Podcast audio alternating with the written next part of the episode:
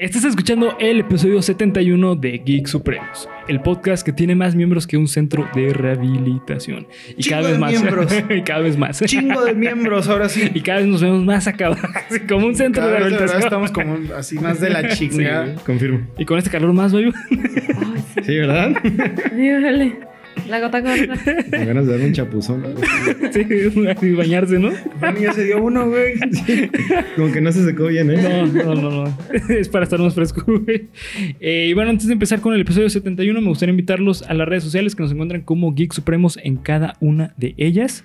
Así que, eh, pues bueno, a darle.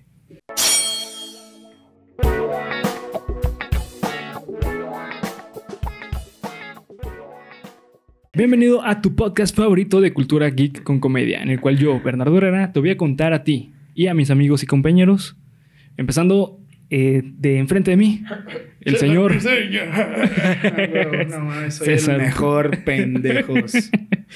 Al lado nuestro tenemos otra vez como invitada a, a la que nos va a hacer viral, estoy seguro, y en especial de lo que pasó. Sí, seguro. En este momento ya debió de haber sido viral. Sí. Rayos. Señorita. Ana Sofía Graf. Ana Sofía Graf. La hice todo triste. Todo triste, todo agüitada. así. La, van- la van a ubicar muy bien. La verdad que muy bien. Y ten- tenemos de regreso a Martín. Nació en este podcast, güey. Sí, de hecho, nació, nací- nació en este podcast. Aquí se crió y comió. ¿qué? Un mes, a ¿no? la escuela. Ajá. Ah, sí, ándale. ¿Qué? Agua. Es que sí, él nos patrocina, güey. Pinche, Como si fuera- pinche comercialote. Oye, ¿no quieres mi agua? Agua- agua Ciel? Ciel. Agua.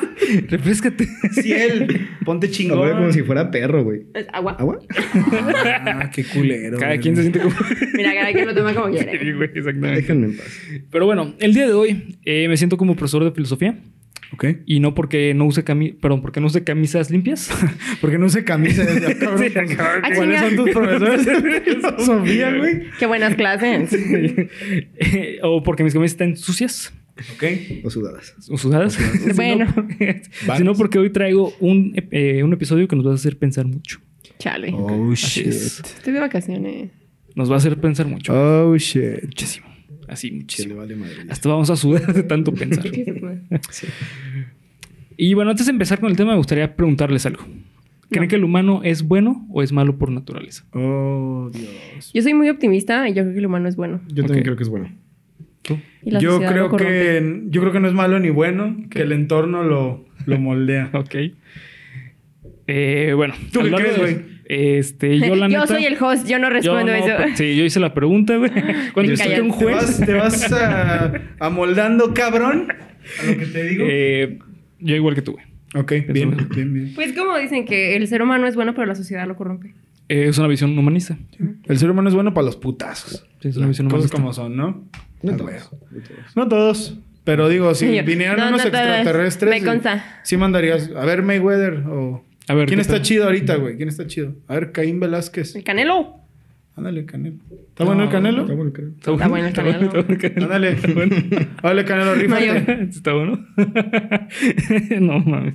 Eh, bueno, a lo largo de la vida, el ser humano se ha puesto a pensar en esta pregunta. Eh, ¿Qué significa ser humano? Una de las ideologías con mayor peso en la sociedad eh, occidental, es decir, de este lado del charco, es la creencia que el humano es malo por naturaleza. Esa creencia deriva del catolicismo. Hijos de Hijo su de puta madre. madre. Por eso- a su madre, güey, neta. Los herejes hablaron. Hijos de su... Es que, güey, qué pedo, no mames. Deja saco la ouija ya. Sí, vergüenza, güey. Y era ¡pum! ¿Ya, ya vieron la forma de ahí en la puerta? Ay, forma de grafo. Forma de graf. Eh, esa creencia deriva, de- deriva del catolicismo. Según recordarán en sus clases de, de catecismo, los que llevaron, el humano nace siendo malo debido a que cargamos un pecado original. Ay, Claro. Escoger nada más. Es este pinche pecado. Eh, va más allá. Es el ¿Qué dijiste, Gran? que escoger. Estás haciendo beatbox.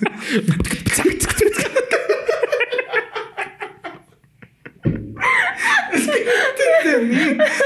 Creí que estaba-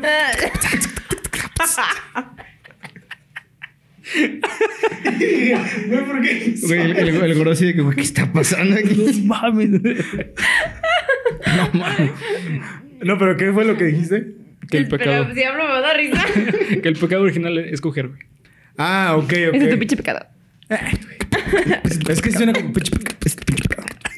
Sí, sí. Sí, bueno.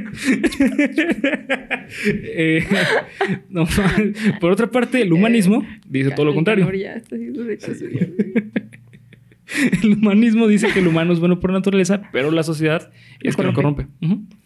Y bueno, para ponerle simplemente, antes de empezar con el tema tal cual, me gustaría eh, hablar un poquito de la infancia, aprovechando que tenemos aquí a, a la Miss Graf, a la, a la Miss, Miss- ¿cómo te decían? Miss, Mi Sofi, mi sana Miss- Sofi. Miss Ana Sofi. ¿Y Iván cómo sería?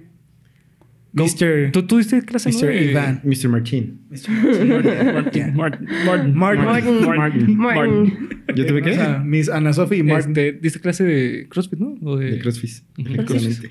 Sí, sí. Martin y Miss ¿Te, Ana te decían profe o te decían Pendejo. pendejo? Principalmente. Oh, qué chidos alumnos. Qué grande. No, no, no, me decían coach. Coach. Coach. Coach, ya. El coach Iván. Eh, a lo largo de la historia, la infancia tenido muchísimos significados.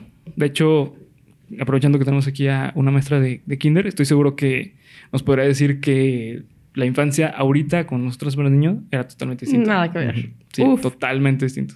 Sí. Pues tú que tienes sobrinos también creo que lo puedes notar. Sí, efectivamente. ¿Y tú, Polo, que eres un niño? El polo. Te hubieras venido con la camisa de... con la de pinche Soul, güey. Qué pendejo la cagué. El día que la tenía que traer, no, Sí, no, no la trajiste, güey. Este, y esto es porque eh, la infancia va cambiando dependiendo de la época. Eh, Recordarán a Tomás Aquino. Lo han escuchado. ¿no? claro. El estandarte chingoncísimo de la religión católica. Así es. Él decía lo siguiente, y cito: El niño es concebido como un homúnculo. ¿Ok? No, Ah, no el de los- Dross. A los que le metías el. no, no, no el de Dross. Ah, ok. no. Homúnculo quiere ser hombre en miniatura. Eso quiere decir homúnculo. Ah, ok. Soy un homúnculo. Eh, Sí. Eh, Pues sí, miniatura. eres chiquita, eres chiquita. Eres Chiquita. Soy una sana distancia. Eh, según Tomás Aquino, no existía ninguna evolución, no había ningún cambio cualitativo ni cuantitativo, sino que cambia de un estado inferior a un estado superior. Es decir, llegar a ser adulto. Llegar a ser adulto. Todo ello se refleja en lo siguiente que decía, y cito, solo el tiempo puede curar a la niñez y de sus imperfecciones. Sí, güey. El don Tomás de Aquino, güey. Para mí la enfermedad es la adultez. O sea, Para mí la enfermedad Ok. es la religión católica. Su puta madre, güey. por dos. Enojado, güey. Un vergazo, güey. Es que así de grande es mi enojo. No mames. Ya, güey, sigan con el tema. Estoy inflamado. Sigan con el programa. Ay, tan güey. Por lo tanto, el niño debe ser educado y reformado, güey. Tómala, güey. Sí, sí. Pinche cachetada. Es. ¿Tú le pegas a los niños? Siguiente pregunta. Ah. No me siento como lindo de todo. como, aquí no se habla de cosas. Aquí no, ¿no? Aquí no. Sí, Ah, barras, barras. barrota, no. Sin embargo, en 1900 1799, dos cazadores franceses en el bosque de Aveyron encontraron posiblemente uno de los hallazgos más importantes y sorprendentes de la humanidad. En dicho bosque había una china. Mientras los cazadores Ah, buscaban... hijo de la chinga. Esa china estaba perdida, güey. Estaba perdida, güey. Y como yo andaba perdido, güey, pues nos encontramos los dos, güey. Como no traía calzones. Eh, En dicho bosque, yo, yo no traía canciones. En dicho bosque, mientras Bien. los cazadores buscaban comida para llevar a la mesa y así poder alimentar a sus familias, notaron a lo lejos una figura que en sus sueños se pudieron haber imaginado que lo iban a encontrar en el bosque. No por ser una figura morfa, desfigurada de un monstruo, sino porque dicha silueta podía, eh, eh, pertenecía a un niño de entre 11 a 12 años. Al parecer, este, se acercaron con el niño, lo trataron de pues, hablar con él, pero el niño al verlo, al verlos, salió corriendo. Pues sí. Exactamente. El niño estaba totalmente desnudo y, y llevaba, al parecer, mm, semanas, días, años sin bañarse. Era un niño feral. Tarzán. Un niño feral. ¿Qué es eso? ¿Los niños ferales? Nunca he escuchado niño feral. Pues, son pues, los niños que crecen en así salvajes. Ah, yo lo conocía como este. Sí. ¿A poco hay estado- un término para des- describir feral. a... ¿A poco hay un término que describe a muchos de esos? Sí. O sea, ha pasado Es que muchas hay, va- veces. hay varios casos. Este es uno Sí, de ellos, güey. el niño feral. Bueno, en realidad, o sea, el concepto de feral no tiene que ser necesariamente que, que en la selva. O sea, es sino un- una persona que haya crecido sin absolutamente ningún tipo de contacto con la sociedad. What the Son ferales. No, no he escuchado el fuck, man. De hecho, hay un documental muy bueno que se llama Feral. De hecho, hay una película muy chingona que se llama El libro de la selva. de la selva. No, pero ese está, está, está llama cabrón ese. Tarzán. Tarzan. Tarzán. Haz de cuenta, ajá, el libro de la selva, Tarzán, son niños ferales. Ok. Ya. No, no conocía el término. Eh, pero bueno, se dieron cuenta que estaba totalmente en situación de salvajismo. Eh, yo, lo Feral. conocía, yo lo conocía como salvajismo. Sin embargo, el niño al verlo salió corriendo e intentó este, trepar un árbol, pero debido al miedo y al parecer por la poca destreza que tenía el niño, se cayó. Los cazadores al llegar eh, con el niño en el suelo lo tomaron y este intentó escapar de sus manos. Sin embargo, no lo logró. Eh, los arañó, los atacó, los mordió, pero no, no, eh, no se pudo escapar. Fue llevado al pueblo para buscar los padres del niño, ya que pensaban que se habían escapado de una casa. Pasaron los días y una de las familias de los cazadores pensaron que el niño no era de Francia, debido a que no decía ni una sola palabra.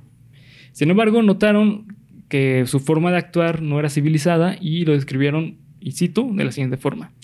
Sus ojos sin fijeza ni expresión. Divagan de un objeto a otro, sin detenerse jamás en uno de ellos. Es decir, veía un objeto y siempre estaba como que viendo otro. Eh, hallándose poco ejercitado, tampoco eh, coordinaba con el tacto. Pinche poema bien mamón, Sí, güey. Diagnóstico. Perdido, no había comido. Chinguen a su madre, güey, no. Este niño bendito nos llevará al paraíso. Wow, wow. Bendito. Oh, yeah. Bendito. Saquemos el vino. Hijos de perra, güey. Anota eso, anota eso.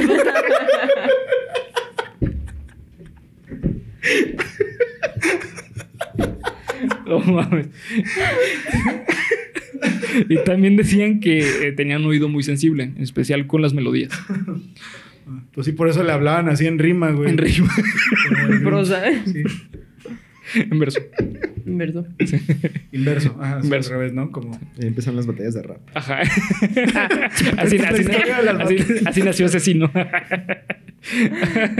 Al pasar el tiempo, la familia que decidió cuidar de ellos, de- del niño, no- eh, se dieron cuenta que era peligroso para tenerlo en su casa, debido a que constantemente atacaba a los demás niños e incluso a los cuidadores. Por lo tanto, ¿Por qué lo pusieron en, en adopción.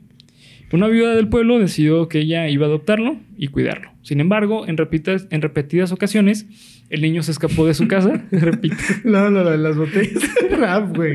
Yo vale verga, es como la de Hank Álvarez. Me va a estar dando risa todo el puto. ¿Te acuerdas exactamente? Que, güey, es que es Iván, güey. Todo lo que digo, Iván, es gracioso. En el episodio que vino Iván. eh, Ah. ajá. Yeah. Cosas no, graciosas. Cosas graciosas de Iván. Así vamos a hacer una Sí. sección, güey. Supongo. Sí. Acuérdate que tienes un humor ácido, güey. Ah, tengo un número así. Lo que sea que eso signifique, güey. Eh, pero bueno, eh, por lo tanto, eh, decidió la viuda que no lo iba a cuidar. Y pues se deshizo de él. Sí, güey. Lo mató. Pero- No. Qué fácil. Durante este periodo, la comunidad científica en Francia ya había oído del caso del niño de Aveyron. Y, y era conocido como el salvaje de Aveyron. Mm. Un ministro del gobierno francés, con inclinaciones científicas, ordenó el traslado del niño a París, donde llegó en agosto de 1800, con la eh, esperanza de que iba a surgir un estudio que pudiese explicar qué pasaba con el niño. Eh, principalmente por eh, la condición mental del niño, ya que era como que lo que más les llamaba la atención. Hay que recordar que en ese momento Francia estaba, acaba de pasar por la, eh, por la Revolución Francesa y pues estaban como en un momento como muy introspectivos, queriendo explicar todo por medio de la ciencia. Estúpido. Pues no. No, no es cierto. Sí está chido. Ay, pues no. Eh, sí, Pero. pero el problema es que Eran estaba... los medios. Ajá, exacto. No, luego les fue bien. Vinieron nuevos aires de grandeza para Francia. Saludos, franceses, que nos estén viendo. De hecho, en esta época surgieron eh, filósofos cabroncísimos de la historia, güey. Nietzsche, Hegel, Marx, etc. Pero ellos eran alemanes, ¿no? No, pero en general, o sea, en, en toda Europa, güey. No, algún día iban a nacer, güey. algún día van a nacer en otro lado. Eh, una vez bajo el poder de la comunidad científica, se le otorgó el nombre de Víctor de Averón. Le, le llamaron Víctor. Víctor. Víctor. ¿Por qué Víctor? ¿Por qué no Juan? Mm, ¿Por no qué sé. no Hank? ¿Por qué no ¿Por qué no Hermenegildo? Hank? ¿Por qué no qué? Hermenegildo. Hermenegildo de Verón. Porque no tenían eh, ideas buenas para los nombres, güey. ¿Hank o cómo se llamó entonces? Víctor. Ah, Víctor. Víctor despert- eh, despertó una serie de intrigas en la comunidad científica. Entre ellas estaba si el niño había sido abandonada, abandonado o se escapó y nunca pudo regresar a su casa. O cómo es que pudo haber sobrevivido solo. Y, y si es que tenía sentido de la moral. Era lo que más le llamaba la atención. Es decir, si sabía distinguir del bien y el mal.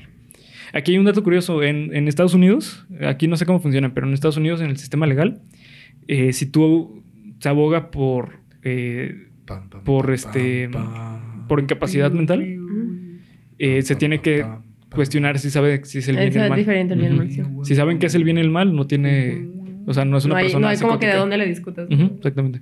Como que ya te vas a la casa. El niño de Verón pasó por tres instituciones, las cuales trataron de explicar su comportamiento. Uno de los científicos que trató de explicar qué pasaba con Víctor se llamaba Philip Pinel. Philip. Philip. Philip. Philip. Philip. Philip. Filipinel. Felipe. ¿Philip qué? Pinel. Filipinel. Pinel. El Felipe. ¿Era? Pinel. Pinel. Pinol. Filipinel. Pero, a ver, dilo en acento francés, güey. Flip. No, ¿verdad? Philip. Pinel. Estableció un paralismo. Volvemos al beatbox. Estableció un paralismo con los niños idiotas, cito, y dementes que había observado en sus prácticas clínicas. sí, eres un pendejo, Sí. Es de es que, verdad, hasta hace poco se quitó el Sí. término de tontismo del DSM. Sí. Ah, Qué culero, güey. relativamente. Hace. Bueno. Ya como. No importa, es relativamente poco. es relativamente poco. Pues sí, bueno, sí. Eh, pero bueno, es que antes se llamaba personas idiotas los que no pasaban las, las pruebas para entrar al ejército, güey. Así es como surgió. Qué culero, Sí, sí. neta. De hecho, las primeras prueba- pruebas psicológicas surgieron por el ejército. Te hacían pruebas para si eres capaz de, de entrar al ejército o no. Si no eres capaz, eras una persona idiota. O sea, fue que, ah, esta persona, güey, es que suena muy cagado. Esta persona es idiota porque no pasó. Y de ahí nació el insulto. Sí. Chidiota. Ah, Pues es que en esa época hay que recordar que estar parte del, Del ejército era lo máximo. Sí, Ajá, sí, sí, exactamente. estaba cabrón. Entonces, ah, qué idiota. No entró al ejército. Pues sí, güey, sí, tal cual. Este el idiota que no entró al ejército. Exactamente. Tal cual. Eh, y pues bueno, él decía que Víctor tenía un problema cerebral severo, que no tenía recuperación y que Iba a no morir pronto. Exactamente. Al poco tiempo después de Pinel, que diera su, su diagnóstico, el médico y pedagogo eh, Jan Itard, Itard, perdón, adoptaría de forma legal a Víctor y él lo cuidaría. Itard, en cambio, estableció una diferencia clave. La causa del comportamiento del joven había sido ambiental y no física. ¿A qué te suena, Polo? A ver, a ver, a ver. Ah, la causa del comportamiento del joven había sido mental Y no y física. no física. ¿Tú qué decías del humano? Ah, que fue moldeado por su entorno. Mm. Exactamente, es lo que decía eh, este científico. Inart, o ese güey. Itard. Itard, Itard. Itard, ajá. Ok. Itard abogó a la hipótesis de que el comportamiento de Víctor eh, se había debido al abandono justi- eh, justificando el aspecto tan, tan salvaje que tenía en su conducta y por vivir totalmente solo, aislado de toda educación humana. En el desarrollo del tratamiento moral que utilizó Itard para, para criar a Víctor, eh, puso como objeto el estudiar aquellas facultades que nunca habían sido desarrolladas debido a su aislamiento. La interpretación de Itard hace eh, posible un tratamiento de reeducación, el cual duró cuatro años al lado de él. ¿Y si funcionó? Ahí te va, está, está muy cabrón, güey. Espérate. Perdón, güey, es que no mames. Es que, güey, cuéntamelo todo ya, cabrón. Todo, te lo cuento de nuevo. Y cosas. Eh, con fin de, de instruirle hábitos y costumbres a Víctor humanos. O sea, lo querían humanizar. Qué mierda. Si bien hubo algunos procesos, la función sim- eh, simbólica continuó totalmente inaccesible para el niño. ¿Qué es la función sim- simbólica? ¿Le doy un dulce? ¿Quién me diga qué es la función simbólica? No, pues va a ganar Graf, güey. No. Es que no sé si lo estoy confundiendo porque estoy pensando en el juego Yo te simbólico. digo lo que estoy pensando, güey. La función simbólica es que, pues, de que algo funciona, pues, por símbolos, ¿no? A huevo. Ah, no mames. ¿Sí, Va por ¿sí ahí. va por ahí? Eh, parecido, parecido, parecido. Ahí va un cuente. Con el lenguaje. Me siento como en la escuela. ¿El lenguaje? A ver, gente, ¿qué sí, el es la lenguaje, función ¿verdad? simbólica? Ah, no que no soy mames. tan mensa. La definición que encontré. Sí aprendí algo. sí sirvió la Sí, escuela. sirvió la escuela. sí, soy psicóloga. Función que consiste en poder representar algo, un significado cualquiera, por medio de un significante difere- diferenciado, que solo sirve para esta representación. Se No. trata de una función generadora de representación, evocación de un objeto ausente. El lenguaje. No, pues quién sabe qué chingada. El lenguaje, punto. papá, ni puta Está, idea. está Me eh, perdí es- después de dos palabras. güey. El lenguaje. el Ah. lenguaje, güey. Ah, ok. Así tal cual. O sea, en una palabra, el lenguaje. O sea, Sí. como, como que. es que mira, güey, hay, hay dos- algo le des un significado y lo puedes representar con un símbolo. Sí, es el lenguaje. Es el lenguaje. Tal cual. Es que existen dos términos que se parecen un chingo, que es significado y significante. Ajá. Significado es lo que tú le, eh, lo que para ti significa tal cosa. Y el significante es la cosa tal cual. O sea, por ejemplo, árbol. Árbol es A-R-B-O-L, árbol. Esos son los símbolos.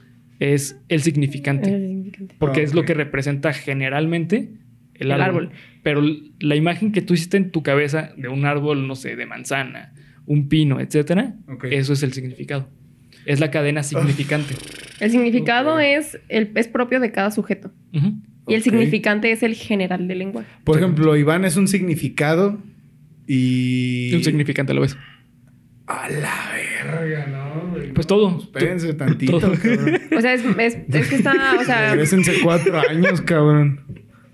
es que puede ser, o sea, es muy, así como dice, o sea, tú si piensas en un árbol, ¿qué te imaginas? Oh, pues un A ver, árbol. todos piensan en un ¿cómo? árbol. Estoy imaginando es el un árbol ejemplo. en este Tú momento. imagínate un árbol en tu Sí, sí, cabecita, sí, sí. ¿ok? ¿Cómo es el árbol que te estás imaginando? Es así, tiene hojas verdes y un tronco. Ok. Y atrás está el cielo y una banquita al lado. Ok, ¿Cómo es el árbol que te estás imaginando? Yo literal me imagino el árbol que dibujas en papel, así, el tronquito así Ajá. y así. Yo siempre cuando me Háblale imagino. micro, güey. Eh, háblale aquí. Habla el del micro. Ah, aquí está bien. A la verga, güey. Vamos atrás, güey. Aquí está bien. Está muy bien. A la Bueno, ajá, el árbol. Y yo siempre cuando me imagino un árbol me imagino un pino. Ok. Bernie. Eh, yo me imagino el de la sabana. ¿El árbol de la sabana? Así como larguito. ¿El árbol de qué? O sea, todos sabana, imaginamos el- el, concepto Ah, de un árbol. Pero la descripción que le damos o la imagen que vemos en ese árbol es completamente diferente de, de cada uno. Ah, ok. O sea, de que algo para ti significa lo... Es algo no. diferente que lo No. que significa para mí. Sí, pero es el mismo concepto. O sea, es el, estamos imaginando un árbol, pero lo que pensamos es un árbol diferente. Yo, tú te imaginas uno redondito, yo uno así y Bernie uno así. ¿Y yo? ¿Me pusiste atención? Y tú Es uno no así de el niño. Así de- Ah, Ay, sí, pero no traes, traes No audífonos. Ese estuvo bien perro, güey. Lo más probable es que sí no se haya escuchado en el micrófono. Sí, eh, y sí, eh, bueno, esa es, el, eh, esa es la cadena significante del lenguaje. Cada quien tenemos nuestras cadenas y es la manera en que nosotros construimos el mundo. Es justamente lo que les decía hace rato en Cuéntame lo Nuevo. Eh, la mente y el lenguaje se construyen mutuamente. Entonces, por eso es que Víctor tenía tantos problemas. Porque no había alguien que, que le hubiera hablado. Es, no hubo- sí, el Sí. lenguaje es un constructo social. Es un constructo social. Ok. O sea, eh, es justamente el lenguaje construye la mente y la mente construye el lenguaje. Es un proceso dialéctico. Es decir, el lenguaje te genera ideas, te genera imágenes, te genera conceptos, Ujú. pero tu mente es quien le da significado. Ok, ya voy entendiendo. Ajá. Entonces, como le das significado, generas nuevas palabras. O sea, por ejemplo, para poder describir algo necesitas el lenguaje, güey. Claro. De hecho, es el principio básico del lenguaje. Lo tienes que nombrar para que exista. Para poder conceptualizar también siempre necesitas el lenguaje. El y el lenguaje. lenguaje te lo da tu entorno. Porque no hay nada más que te pueda otorgar eso. ¿Qué habrá estado pensando el güey que inventó los churrumais? ¿Cómo llegó a esa palabra, güey? De, hecho, es Churrumais. una pregunta, es un, es un proceso dialéctico. Güey. A lo mejor porque es un churro hecho como de maízito. De maíz. De hecho, sí, Es güey. Pero. Es Debería llamarse churmaíz. Porque es. Pero es. Es que el maíz es que es, no- como. Pero es que aquí, el aquí, slang, ¿no? aquí somos pendejos, Sí. ¿no? Es, es Pues que sí, churro maíz. güey. es como el hijo del maíz, ¿no? O sea, es como churro Ándale. maíz. Maíz, churmaíz. Sí. Por el o acento. hijo del mión también, ¿no? No, ni maíz. ¿Sí tiene que ver o no? Ni maíz, paloma. Ni maíz paloma. ni maíz, paloma. Exacto. ¿Te fijas que nadie te hizo caso? Está hablando contigo. Y tú al verme me diste un significado, güey. ¿Eh? ¿Qué hubo? ¿Sí no? Yo voy aquí en las clases de lingüística. Y Tar, decepcionado del resultado con Víctor, eh, decidió que ya no lo iba a poder crear más, güey. Así de mierda fue. Tómala. Por lo tanto, eh, le pidió a una de las eh, mujeres que le ayudaba como en, en la casa para eh, cuidar a Víctor, que ella se hiciera totalmente cargo de ella. Y prácticamente se convirtió en su madre y lo, y lo educó. Según se relata, Víctor vivió una vida sumamente tranquila hasta que falleció en 1828, es decir, más o menos a sus 40, 40 años, años. aproximadamente. De acuerdo a registros, Víctor mostraba dificultades para relacionarse con personas, además de un lenguaje limitado. Sí. ¿Estás bien? A ver, Graf, una de las hipótesis, ¿qué, qué, qué te dice estos signos y signos? A ver si sirvió esa escuela. sí. Signos y- la escuela. A ver, ¿De UDG. que de la falta de habilidades sociales? Lenguaje limitado, control de impulsos po- pobre. Pues, mm, ¿Pobre o nulo? No, pobre, porque sí se llegó a... Ah, ok, que sí tuvo. Ah, pues dijimos lenguaje limitado, control de impulsos. Moto- bueno, motor, pero no me voy a meter en el motor. Pues que era No, lo otaku, güey. Fácil el pedo, güey, ¿no? De hecho, acaba de pasar el día de... ¿Del otaku? No, del otaku. De, de, de- anime. de ese trastorno mental. Ah, ya. Ah. Ah, Autismo. ay. es- Sí. Pero, bueno. Claro. Era mi Sí. segunda opción. Era mi primera, pero no quería decir Sí, nada porque sí, estaba bien. hablando Y pues como ya recordamos, Iván, el autismo es un trastorno que está en el apartado de trastornos de neurodesarrollo. Sí, claro. Obvio, ¿no? ¿En dónde? Está hablando Bernie, déjalo terminar. En el de. Ajá. DSM. Cinco. Según la teoría de la mente... Sí, bien.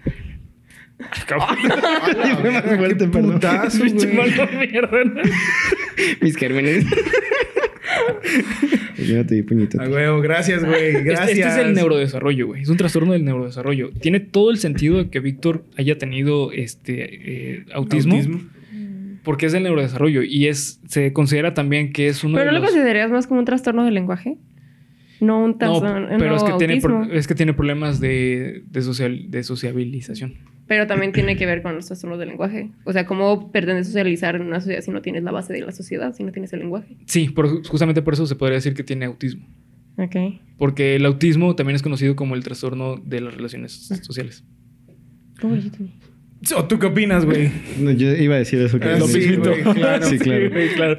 Pero es que le gané, güey. Es que el DSM, sí, Cinco. ¿no? Ajá, cinco. pu- Pues es Cinco que dice número. cosas, güey. Entonces, No, sí estaba pensando en algo, pero no lo quiero decir. dilo, güey. Realmente cuando eres autista estás muy cerrado al cambio, ¿no? O sea, todo lo que es muy diferente Es, es- sí. no lo quieres. Entonces, si obviamente no estás acostumbrado, te vas a cerrar a todo. güey.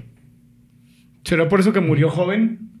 Pues no murió joven, güey. no, para la época. para la época no murió joven. Vivió el promedio en la- para la época. ¿A poco en 1800 el promedio era 40 antes años? no estornudabas y te morías, güey. Ojalá si fuera, güey.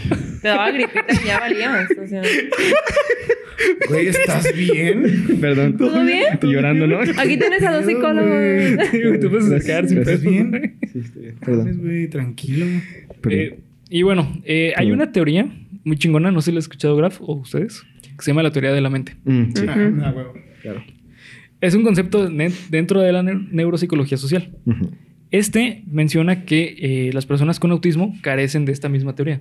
Es decir, que no tienen teoría de la mente. La teoría de la mente dice Dale, güey.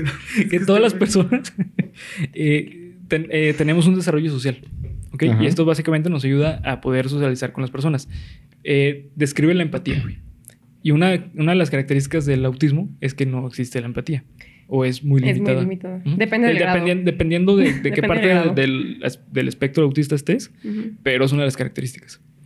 Así es. Bueno, creo que el mejor ejemplo es este. Para mí, siempre el mejor ejemplo para explicar un caso de autismo muy, muy leve, muy funcional, es Sheldon Cooper. Sí. Es el que antes se le conocía como Asperger, que Asperger. ahora es nada más este, es autismo, pero Autismo, funcional. Y Messi. Eh, es que fíjate que eso no sé si esté realmente avalado, güey. O sea, si realmente ella eh, te- tenga autismo Messi. Pero al parecer también entra ¿En el dentro del, espectro? del- Porque fue muy sonado del- eso de que él tenía, bueno, alguna vez lo oí, que tenía un grado de autismo, no sé de qué forma, no sé de qué De manera. hecho, Yo creo que todos tenemos un grado de autismo. Justamente, una parte del... eh, de- es que ahorita se le conoce como un espectro. O sea, ese Como espectro de la autismo. esquizofrenia. Ajá, Ah, cabrón. sí. Todo el mundo Todos tenemos, tenemos un po- poco podemos de entrar. Tal vez Es nos que- estás imaginando todo. Ajá. Mierda, Y más con las teorías actuales dijeras de, de, O sea, siento que el, virtual y todo que el eso. espectro autista, en, en- por ejemplo, te lo puedo decir, a mí una vez en la universidad siempre nos terminamos virtual. evaluando todos con todos, o sea, y un profesor nos dijo, pues hay varios rasgos del, del espectro que están en diferente grado. Y uno muy común es el no entender o el no cachar ironía y sarcasmo. ¿En serio? A mí me cuesta mucho trabajo cachar el sarcasmo. No Mucho. podría creer eso. ¿Sí? Sí. Todos tenemos nuestro pequeño grado de autismo. Ah, Sí, eh, de hecho es justamente lo que va a esta parte, esta nueva teoría de, de, de- de este trastorno, es que es un, es un espectro, es como el color, güey. O sea, no hay un color más fuerte que otro, simplemente son diferentes tonalidades. Entonces, en cierto punto, a lo mejor tú tienes una tonalidad de autismo, o algo- uno de nosotros. Ya. Vaya, vaya. Sí, güey. ¿Y, Y, qué pues- tiene que ver con lo de la realidad virtual que dijiste? güey? Ah, eh, no, mejor dicho, este, lo de la esquizofrenia. ¿Qué? La realidad virtual, qué chingado. No sé, güey, no sé a dónde quería llegar. Sí, o sea, es que eh, por la realidad virtual, por el concepto de la realidad virtual, eh, hay una teoría de que nosotros, una hipótesis, mejor dicho, que nosotros probablemente somos resultado de una realidad virtual. O sea, vivimos en una simulación. Ajá. Ajá. ¿Cuándo has visto a tus vecinos llegar con las bolsas del súper, güey? El otro día yo los pues, vi. Un chingo de veces, güey. Sí, yo los vi. Yo nunca he visto. Así así. Mira, tú nunca has Es visto que- cómo se construye McDonald's. Ah, yo sí. En, sí. en Ávila Iván- Camacho. Iván nunca. Ah, sí, no, güey. No. Estoy hablando con Iván. Sí, no. Cállate, por Sí, favor. es cierto, güey, ¿no? Ese es el chiste de... Por ejemplo, ustedes nunca vieron cuando me di el chapuzón, güey. Ah, la Sí, es cierto. madre, güey. Eso sí estuvo fuerte, ¿eh? sí, güey. Lo curioso es que cada vez te veo más mojado, ¿eh? Sí, Sí. Que no, suene- no es nada sucio, pero... Oye, güey. Este programa lo ven niños. Yo estoy hablando de sus Horario padres. Ah. Por favor.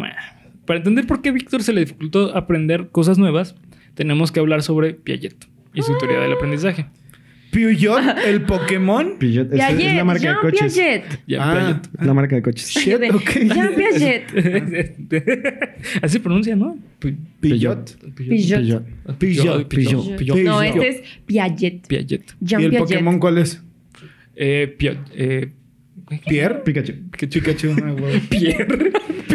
Pierre. Pierre, güey, el pinche señor francés. Pierre. Pierre, ve. Hola, todo. Y sale un Pokémon con la mano así, güey. No, es italiano, güey. Ah, pero... Me acuerdo así, güey. Es italiano también, güey. No, Sí, No, el güey. bigote es- El bigote es ¿El francés. francés El cómo? bigote es italiano, güey. El bigote es el francés. No, el bigote es italiano. Es El bigote francés. italiano es como bien delgadito y así, ¿no? Pues, No, pero y el es- bigote francés es el de. Ajá. Nah. Claro que no, sí. No, es italiano. Es Búscalo. italiano. Búscalo. No traigo mi celular, güey. Lo siento, te la Qué debo. pena. No, Piaget yo sí decía lo que existen eh, cuatro estadios, El Pokémon. cuatro, cuatro evoluciones. Cu- ¿Qué cuatro no sé? Ah, estadios. no, son las etapas, olvídalo. No, son otras. Ajá. Eh, que básicamente es como nosotros aprendemos, güey. E- Ok. Este güey hizo un Lo estudio. especifica en su libro que sí. se llama Psicología del, Psicología del Niño. Psicología del Niño. Eh, ¿No se llama siete teorías del aprendizaje? No, la de Psicología del Niño están todos. Es que la editorial. Norma se llama así. Y No la editorial Mundo se llama como dijo Bernie. Mundo. Exactamente. Sí, es la genérica, güey. Ah, Eh, pero bueno, son cuatro estadios que nosotros pasamos al momento que nos, que nos vamos desarrollando para el, el aprendizaje. El primero es el sensiomotor. Es decir, nosotros aprendemos tocando y jugando, güey. Prácticamente. Es de los cero a los dos años. Bigote francés. Sí, ¿ya viste? Nah. Mira, ponlo en la cámara, Graf. Sí se puede. No sé. Bigote francés. Sí, no se. Francis. No estoy de acuerdo, pero bueno. Francia. Eh, el segundo es el, el preo, preo- Respeto tu opinión equivocada. Eso, eso, así es como se debería de vivir, güey. Imagínate. Sí, imagínate la política si sí fuera Ya, todo, güey. respeto, pero se Ah, respeta. al menos no sé. Exactamente. El Putin. Respeto tu opinión equivocada. Pero igual te voy a... Pero ahí Pero te van dos te va. misiles. Pero lo respetó, güey. Lo respetó. Sí. Respeto al derecho ajeno. Es la Es paz. la paz. cabrón. Exactamente, güey. En, la segunda, en el segundo estadio se caracteriza por el juego simbólico. Es justamente lo que Ah, mencionabas sí. hace rato. Es cuando básicamente el niño es totalmente egoísta, güey. Es egocéntrico. O sea, eh, eh, es típico que en, en esta época los niños eh, se pongan enfrente de la televisión, por ejemplo, Ujú. que les digas como que, hey, eh, Quítate. Pepito, pues estamos viendo. ¿No? Claro que, claro que sí. Pinche Porque él piensa que perra. todos ven como él ve, güey. Porque para él el mundo es solo él. El, operaciones concretas, que ya es cuando estás más o menos en la preadolescencia, desde los 7 a los 12. En esta etapa el niño utiliza operaciones lógicas para resolver los problemas. De hecho, en esta época los niños son así como, no mames, tengo una idea para solucionar todo. Para mí siempre el ser que mejor soluciona los problemas es, es un niño. De verdad, o sea, se les ocurren cosas tan más lógicas y que a uno ya no se le ocurren. Pero pues- para él es, o sea, yo sé que pueden decirte que te montas en un unicornio y vas por eso, pero, pero no importa, o sea, en realidad son soluciones muy lógicas. No, Y- sí, sí. sí, fumando. O sea, en- sí es cierto. No lo había pensado. Ya, ya llegó, cabrón. Está bien. Y por último está el estadio de operaciones formales. Esta etapa es básicamente donde llegas a tu eh, mayor etapa como de ap- apertura mental y son funciones cognitivas abstractas. Eh, básicamente aquí lo podemos ver en el, el momento de resolver eh, paradigmas. ¿Qué oliste el o- micrófono? Quería. ¿No quieres decir algo, güey? Güey, llevo rato También, haciendo güey. cosas bien random a ver si se dan cuenta, pero... Que ahí viene la opinión de Iván, güey. Es que nada más lo veo así como... Sí, güey. Justamente por esto es que eh, eh, Víctor no pudo aprender más. Y por eso eh, hubo un atraso tan cabrón en su aprendizaje, güey. Porque hubo un momento en que Víctor lo debió haber aprendido a los 6 años, güey. Pero se lo enseñando a los 13 años. Ahí la importancia del lenguaje. Se supone que el Ujú. lenguaje se establece hasta los 5 años. Entonces tienes desde los 0 hasta los 5 años para establecer el lenguaje. Después de eso ya es bien cabrón que algo pase. ¿Y aprendió a hablar? No. No, No. no, pues acuérdate lo que dijimos hace rato, güey.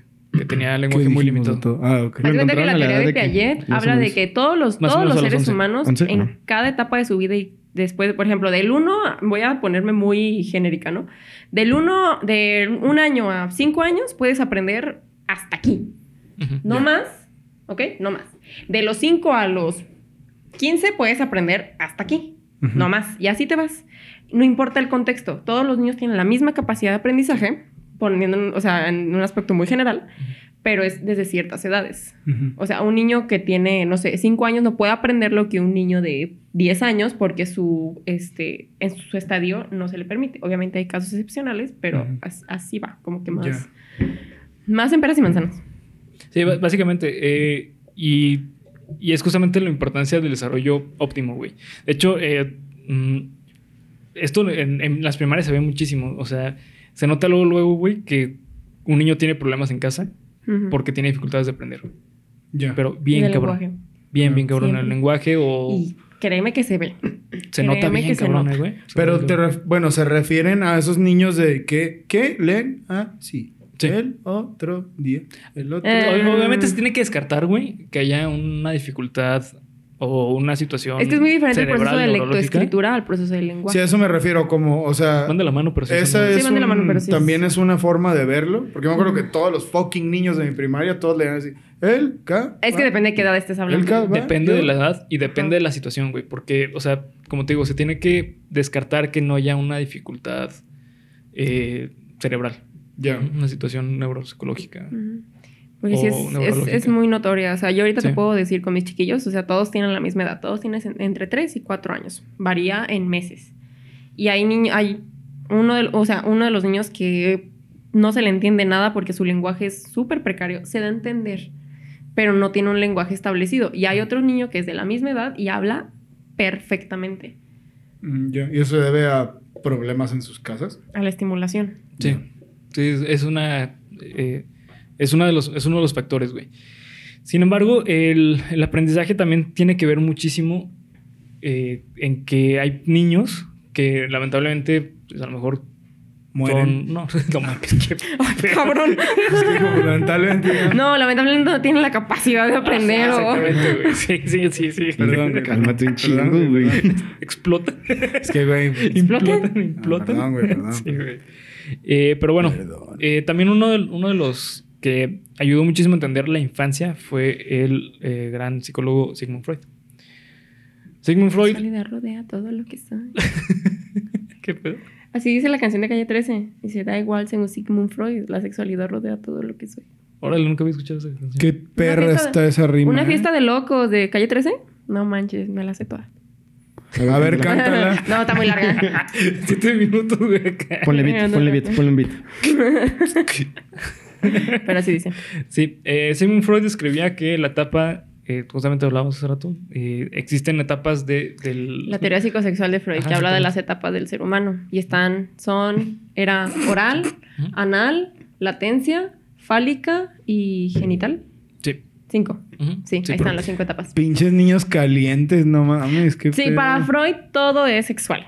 Sí. Y la verdad, Qué sí es cierto. rico. Y, y- y también explica bien cabrón por qué es que eh, Víctor tenía tantas dificultades sociales, güey. O sea, para Freud literalmente decía que todo era sexo, güey. Porque para Sigmund Freud todo era amor. Es que solo está- estaba dividido entre el Eros y el... Y Thanatos, y Thanatos. que es el instinto de vida y muerte. Ok. Entonces, eh, básicamente, eh, un niño que no tiene eh, el desarrollo óptimo de su des- desarrollo psicosexual empieza a tener dificultades en la vida diaria, güey. O sea, vemos que hay personas que a lo mejor que tienen un problema en la etapa, no sé, oral, y son personas que hablan un chingo, güey.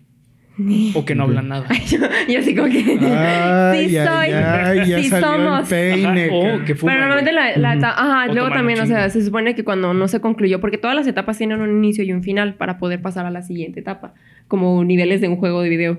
Entonces, normalmente si no se concluye bien esa etapa, hay represalias a lo largo de las otras. Una Sí. muy común que dicen que es lo de morderse las uñas. Cuando una persona no concluye bien la etapa oral, es porque se muerde las uñas o todo lo quiere gestionar con la boca. Ya. Igual en la manifestación sexual. Fetiches Oh, y todo.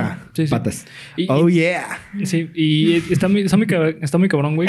Creo que con Víctor lo podemos ver, bueno, se nota mucho en este aspecto de, de por qué Víctor no podía hablar, güey.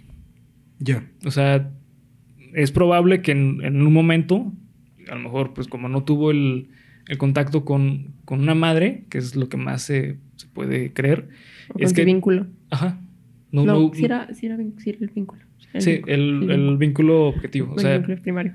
Sí, eh, asunto que para Freud mencionaba que los niños tienen, objetivizan a la madre, güey, o al cuidador. Es el objeto de deseo. Es el objeto de deseo. El objeto de deseo básicamente es eh, que tú le das una existencia a esa cosa que te da para comer, que te da, que te ayuda a sobrevivir, güey. Y es el primer contacto que tienes hacia la realidad, güey. Y aquí existe algo que se le llama el ideal del yo y el yo ideal. Ok. El ideal del yo, perdón, primero surge el... Pues el Yo yo, ideal. yo y el super yo. mm, No. Sí, sí, sí surge de ahí, sí, ahí, su- Sí. ahí surge el super yo. Mm. Eh, eh, básicamente esto hace que el niño sea narcisista, güey. O sea, que el niño eh, reconozca sus capacidades y qué tan buenos para ciertas, ciertas cosas, güey. Por eso es importante el contacto humano. Víctor no lo tuvo, güey. Entonces Víctor, No tiene ni perra idea. exactamente, güey. Está bien culera esa historia, güey. Está bien culero, Está bien. Lamentablemente, debido a la poca capacidad del lenguaje de Víctor, no se pudo sa- saber nunca eh, con certeza cómo es que un niño terminó viviendo Ahí. solo en el bosque. Ni se Pues sabe- es como, puede ser como la, la película de Mama. Mama, just kill her. Pero, pero sí la vieron. ¿Cuál es la película? de Sí. La de Mama, la de las dos niñas Ah, que. no. Ah, sí, sí, Pensé sí. que era sí, sí. Esa es la de terror, ¿no? Sí, es de terror. es de terror. Guillermo del Toro. No. Es, pues es básicamente eso, o sea, estaba un, un papá que se llevó a sus hijas después de haber matado a su esposa, se llevó a sus hijas al bosque y tuvieron un accidente, entonces encontró una cabaña y en la cabaña llegaron, o sea, estuvieron ahí los tres y él quería matar a sus hijas porque pues ya era como que su idea de asesinato o suicidio. Entonces, él- en esa cabaña vivía el fantasma, el fantasma de Mama, que era una mujer que mucho tiempo atrás había estado en un, en un manicomio y le habían quitado a su hijo. O sea, toda la historia trágica de un fantasma mujer, ¿no? Entonces, la, la fantasma mata al papá, entonces cría a las hijas. Y las hijas se quedaron ahí como no sé cuántos años, como unos cinco años, viviendo en una cabaña en el bosque, comiendo puras cerezas. Entonces, cuando encuentran a las niñas, el hermano, el tío, encuentra a las niñas y son niñas ferales totalmente. La niña más chiquita que tenía dos años y la otra tenía cuatro años. A la que tenía cuatro años cuando se perdieron, ya tenía como ocho o nueve años. Tenía más capacidad de aprendizaje por lo mismo que ya había establecido cierto punto del lenguaje. Pero la otra niña no, porque tenía uno o dos años, entonces su proceso de lenguaje todavía estaba muy, pues muy verde. Entonces, cuando las encontraron, la niña chiquitita caminaba como, como le enseñaron, o sea, en cuatro, en cuatro patitas. Y la otra pudo aprender porque su proceso ya estaba más adelantado. Es que eh, ¿Qué el, pedo con el- esa el película, proceso, el proceso Está padre. está padre. Está chido, padre. güey. Sí, Está, está original, ¿eh? Me, me- me llamó la atención. Es que está cabrón, güey, porque el proceso del lenguaje no solamente te enseña a hablar, güey. Y ni te enseña solamente a, a escuchar o tener una conversación, sino que te enseña a, básicamente, A vivir. es- pues sí, a vivir, güey. O sea, es, te genera lógica. Mm. Y, se proce- y es un proceso dialéctico contigo mismo. Ok. Eh, pero bueno, ni se sabe con certeza por cuánto tiempo estuvo ahí en el bosque. No se sabe si por, condición, por su condición mental Víctor se escapó de su familia y terminó en el bosque, o si su familia lo abandonó en el bosque por con- su condición mental. Lo único que se sabe es que irónicamente un niño con capacidades diferidas y un futuro poco prometedor terminó haciendo valer el nombre que le otorgaron, porque demostró que a pesar de la adversidad pudo levantarse victoriosamente. Víctor. Ah, ah, es una historia de resiliencia, entonces. Sí, también. que digo, realmente no, porque. Pues fue resiliencia O sea, que, que, bueno. qué tan consciente estaba Víctor Ah, de lo que hizo. de lo sí. que vivió y de lo Sí, que. pues. O sea, que Pues en realidad no, no pudo haber estado consciente porque pues no tenía los No conceptos. tenía lenguaje, güey. Es que si no tienes lenguaje. Lo que estaba pensando, como al final de su vida no pudo haber dicho, no mames, me mamé un día, me tragué un pinche puma. O, Peleé con un puma, Sí, ¿no? me le robé su presa. o sus recuerdos empiezan a partir de que alguien le empieza a hablar. Sí, ¿Sí? bueno, No. no. Porque. No, no, no, no. No, no, no, sus recuerdos están desde que tienes la capacidad. Ese es otro proceso, esa es la memoria.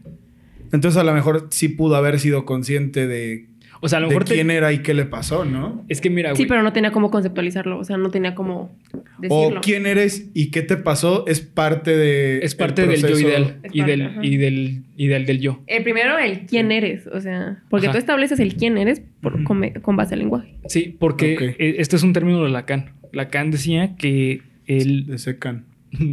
No mames. No, le diste en la madre a uno de los mejores filósofos. Ya, está enojando Bernie, güey. Ya se está enojando. Bernie. Pues qué, güey, secan es un rapero. güey. Estamos hablando de las batallas de rap hace rato, ¿no? Ármale un cubo Rubik para que se le quite el enojo. Sí, ármalo. Ah, no, mames. Ay, güey, ¿qué me iba a caer, güey? ¿Qué pedo? No, Se- Lacan se lo es uno- es un- ¿sabes? fue un alumno de Freud muy cabrón. De hecho, es uno de los. eh, ¿Secan? ¿Sí se lo chingaba Lacan? Eh, pues, Eh, sí, Así de que Sí. no, güey, la neta, tú pinche güey. Sí, es que él renovó, es, eh, o sea, él renovó lo que Freud ya había planteado. Ya. Y lo, lo hizo. O sea, el psicoanálisis es profundo, güey. Eh, Lacan lo hizo 10 veces más profundo, güey. Pero bueno, eh, uno Deep. de los conceptos de Lacan es el yo en el otro. El yo en el otro. Exactamente. Lacan decía que nosotros existimos gracias a que hay un otro. Entonces, Ajá. tu yo lo define alguien más. Si no hay alguien más, no existes. Que es como lo que hablamos el otro día del zorro y el sabueso. Ándale, Sí. que te otorgan tu existencia. Exactamente. Ya, ya y en este caso es lo que pasa con Víctor, güey. Entonces su existencia no empezó hasta que alguien se la otorgó. Exactamente. Y mediante procesos no te puedes acordar de esas vivencias. Sí se puede acordar, pero el punto es que no las puede expresar. Es que No, no- es, no es consciente de... Es que no tiene lenguaje, güey. No tiene Entonces, lenguaje, como sí. no tiene lenguaje, no puede ponerle nombre a lo que vivió. a lo güey. que vivió. Eso es... O sea, se me hace tan... Porque tú ahorita has ido al bosque. Sí. Ok, descríbeme un día en tu, en, en tu día en el bosque. Ah, pues llego y como y luego juego. O sea, pero me lo estás describiendo con palabras y Con con, palabras, un lenguaje. la Ajá, exactamente. verga, Y ese güey no podía. Porque es como, güey, eh, dime cómo fue la primera vez que comiste. No, pues no me acuerdo, cabrón. No te acuerdas, güey, porque no tienes lenguaje. O sea, de que si un día nace un bebé así hablando de madre, quiero comida. O sea, como que se va a acordar de todo ese pedo. Fíjate que, o sea, creo sí. que sí hay, tal vez no es un lenguaje, pero sí todos los seres vivos Ajá. tienen maneras de comunicarse, Comunicarse. para expresar necesidades. Y el llanto es uno de ellos. El llanto es, es la, prim- la primera se- este, manera, vía de comunicación que tiene cualquier, bueno, ser vivo. O sea, por ejemplo, los animales Sí. lo expresan con el llanto, los niños también, es la única manera. Y los luego, mamíferos principalmente. ajá, y luego los niños tienen, o sea, el tipo de llanto varía dependiendo de lo que quieran. Sí. Es muy diferente el Es llanto de hambre. de hambre al, al de de sueño, al de, ajá, o al de me hice popis o al de quiero a mi mamá. ¿Tú cómo Tú llorarías si te cagas, muy lindo, la Ya sé. No sé, güey. ¿Tú cómo llorarías si te cagas? güey? No, pues feo. Sí, feo, güey. Sí, así como de... Porque normalmente, y se puede ver como la manera en la que, por ejemplo, yo lo he identificado que con los niños chiquitos, con los bebecitos, o sea, recién nacidos, cuando tienen hambre, la lengua la pegan al paladar cuando lloran. ¿En serio? Ajá. Y eso es una regla común. Ajá, por el, De- de el hecho- reflejo de succión, que es... Su- su- suelen hacer este sonido como. ujú. ¿No han visto el video del niños vato que llora porque ¿no? hay mucha cheve? no, Güey, es un borracho que está llorando porque tiene mucha chela en su hielera, güey. no, no sé, de Ah, felicidad. no Es de Sí. felicidad, es como que Ah, no lo güey, puedo ¿por qué, creer. por qué lloras? Es que mucha cheve. Pues es otro tipo de llanto, güey. Ajá. Sí, claro. Sí, sí. Llanto de felicidad. ¿Eh? Pobre Víctor, nunca va a tener mucha chela en su. En su, en su hielera. No, herencia. en su hielera. Exactamente. Pero bueno, pues esta fue la historia de Víctor, el niño salvaje. Fíjate que cuando dijiste lo de que si los niños, o sea, son buenos por porque nacen o por, por, por la sociedad, yo sí creo que haya niños o seres humanos malos. Y no por, no por contexto, sino por, por esencia. Es que, bueno, ahí se estaría hablando de un término religioso. Eh, no, espera. Ah, es que no sé, no es el concepto de maldad porque yo lo he visto. Yo lo he visto ojos. Yo tuve dos alumnas que eran dos hermanas de diferencia de edad de dos años. Natalia e Inés. Inés era la hermana. ¿eh? Saludos, Natalia e. Inés. Este, Inés era la, la más grande. Tenía, tenía seis años y. Natalia tenía cuatro. Ok. Ok, esas dos niñas estaban conmigo casi todos los días. Entonces, yo en donde estaba trabajando era una ludoteca, entonces tenía chiquillos de varias edades. Tenía una, una pirruñita así preciosa, en Nic- Nicte, mi amorcito preciosa. Y eh, normalmente cuando era tiempo de jugar así libremente, pues se ponían a jugar en los juegos, todo cool, ¿no? Inés siempre fue una niña muy dulce, o sea, muy que jugaba con los demás niños, los cuidaba o con quien se ponía, jugaba. Natalia no. Natalia era Culera. Sí, Como una perra. era, era una Sí, hija de la chingada, o sea, no, no encuentro... Y hay veces que dices, es por carácter porque hay niños que sí son más sassy que otros, o sea, que es como... Como Iván, que humor ácido. Más o menos. Ajá. O que tienen un carácter más fuerte. y eso sí, pero ella era, era, o sea, agresiva hacia otros y disfrutaba el agreder a otros niños. Ok. Por ejemplo, una vez estaban jugando en los juegos que era una resbaladilla, sí, una resbaladilla, y estaba Nicté enfrente de ella que se quería resbalar y Natalia estaba al lado, estaba atrás de ella. Y yo la vi y nada más vi que le estaba poniendo así las manos en los hombros. Y Nicté tenía dos años y ella tenía cuatro. Entonces ella sabía que ella era más poderosa, o sea, por el simple hecho de la fuerza y del tamaño. Entonces vi que la quería empujar y le dije, no le empujes. Y le dije de la chingada, nada más me volteó a ver y la empujó. Y la niña se cayó y se lastimó. Y Natalia se rió. Y así había varias cosas que hacía hacia niños que eran menores que ella que los lastimaba y, la, y lo disfrutaba y podía ver que lo disfrutaba. Era, es una de las muy pocas veces que la mirada de un niño me ha puesto nerviosa. Pero no se te hace que eso es porque a lo mejor en su casa hay algún problema. No, porque yo entrevisté a los papás y puedes ver el desarrollo de la otra niña. Digo, claro. que están los- en el mismo contexto y el mismo... Sí, pero, o sea, eh, no creo que sea por naturaleza. Yo creo que, o sea, ¿e- ¿ella era la mayor? No, ella era la menor. La menor. Ok, bueno, o sea, hay un contexto ahí que ella es la menor y la otra es la, la- la Ajá. mayor, güey. Entonces no es lo mismo. este, sí, en general. Este, o sea, no es lo mismo que una, o sea, que la niña viva lo mismo que ella porque ella es la menor. Entonces Sí, tiene sí. un contexto distinto. O sea, no sabemos realmente. Pero también está todo lo que, o sea, de que el- un psicópata o un sociópata se nace y se hace. O sea, estoy de acuerdo en eso porque hemos visto casos de asesinos en Cuéntamelo de nuevo que viven historias que no son tan feas como la de H.H. Holmes. Sí. Ese güey, la neta, no vivió tantas normal, cosas tan, tan feas. O sea, Sí, sí. lo que le pasó que lo rompió, o sea, el punto de quiebre de H.H. Holmes fue tocar un cadáver. Sí, sí. Entonces, a mí se me Que, hace que... que lo obligaron, güey. O sea, lo obligaron a tocar un cadáver. O Digo, sea, pues depende del carácter de cada quien, ¿no? O sea, Sí. muy difícilmente, persona, aunque vivan en las mismas circunstancias, van a tener Sí, sí. exactamente el mismo carácter. No, no se puede. Y, y mi punto es, bueno, no como Luis Alfredo Garavito, güey, que ese vato, o sea, lo violaban tres veces al día, ¿no? O sea, que es un entorno totalmente diferente, mucho más feo. Hay un corto animado que es, hay un, se llama Hay un hombre en el bosque. Buenísimo, buenísimo. Se los recomiendo así a diestra y siniestra. Que hablaba justamente de eso. O sea, se trata de lo que pasa entre los dos conceptos de que si un asesino se hace, nace o se hace. Y cuenta la historia de un niño, de un maestro y su alumno. Ah, sí, sí. Que veía que el niño era un hijo de la chingada, Sí, que mentía, buenísimo. engañaba, o sea, y todo. Y, el, y por culpa de ese niño, el profesor terminó en el hoyo. O sea, está buenísimo. Entonces dices, es posible que se haga, nazca y se haga. Por deficiencia neuroquímica, por lo que quieras. Pero la connotación de bueno y malo Es es, un el- con- es un constructo social. Es un constructo social totalmente. Entonces realmente... Súper relativo. Tú puedes crear una persona Ajá. diciéndole que todo lo malo es bueno. Exactamente. Y va a creer que está bueno. Por lo tanto, no se puede decir que una persona nazca siendo naturalmente bueno o naturalmente malo. Puedes llamarle como naturalmente agresivo o... Que, que la agresividad no es mala. Depende. O sea, la agresividad Como eh, buena psicóloga. e- es diferente a la violencia. Ah, sí. O sea, es muy diferente. Eh, nosotros somos agresivos en la sociedad para sobrevivir, pero una cosa es violentar para vivir, güey, o sobrevivir. Ah, sí. O sea, por ejemplo, una cosa es que tengas que eh, luchar por un puesto de trabajo y otra cosa es robarte el puesto de trabajo, güey. Ahí es como que lo cambias en, ¿Sabes? en lugar de la agresividad y la asertividad. Exactamente. O sea, tú eres agresivo porque estás, estás este, Pues siempre eh, luchando como- por ajá. algo. Siempre estás peleando. Obviamente la naturaleza humana sí existe en parte biológica, pero en cuestión de humano, de qué es el ser humano, pues no existe naturaleza humana, güey. O sea, no, no, no hay algo que realmente defina qué es el ser humano. Es dependiendo cada sociedad, güey. O sea, por ejemplo, si te vas a China, tú no puedes exigirle a un, a un chino que actúe como se vive aquí. Claro. Porque él- Eso es padrísimo. Ver el choque de culturas es, es divertidísimo. Sí, sí. Me paso. Pero bueno. Tres Paso. veces. Me paso. Ah, no, dos veces, ¿no? No. ¿Cómo que pasó? Pues cuando me fue al intercambio era... Ah, me pasó, es- ya. es cagadísimo ver todo, o sea, como tu propia cultura, que algo que tú veas tan normal, tan natural allá, es como de... Como de, ¿por qué la gente no lo hace? O sea, te lo juro, desde el momento en que me enteré de que solamente en México se vale el payaso de rodeo. Es O que sea- somos chingones los mexicanos. O sea, nada más de repente hicieron No, una, México, una reunión y nada más empezaron a poner payaso de rodeo. Todos los mexicanos ahí empezamos y todos alrededor así como... es que qué pinches aburridos, neta, qué pedo. Y empieza a gente llover. ¿no? Por, por eso lo bailamos.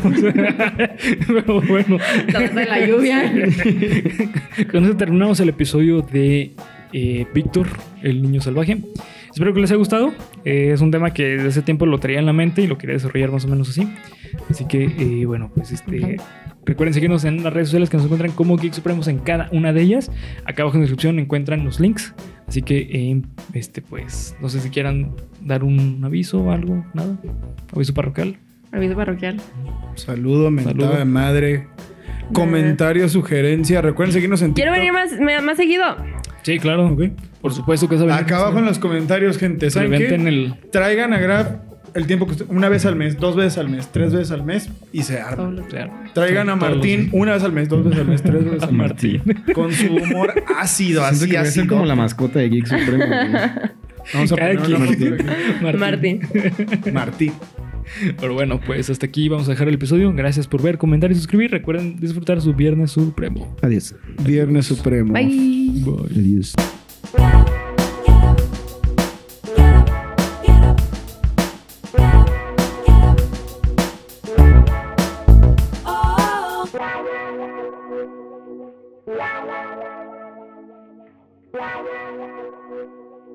Wow.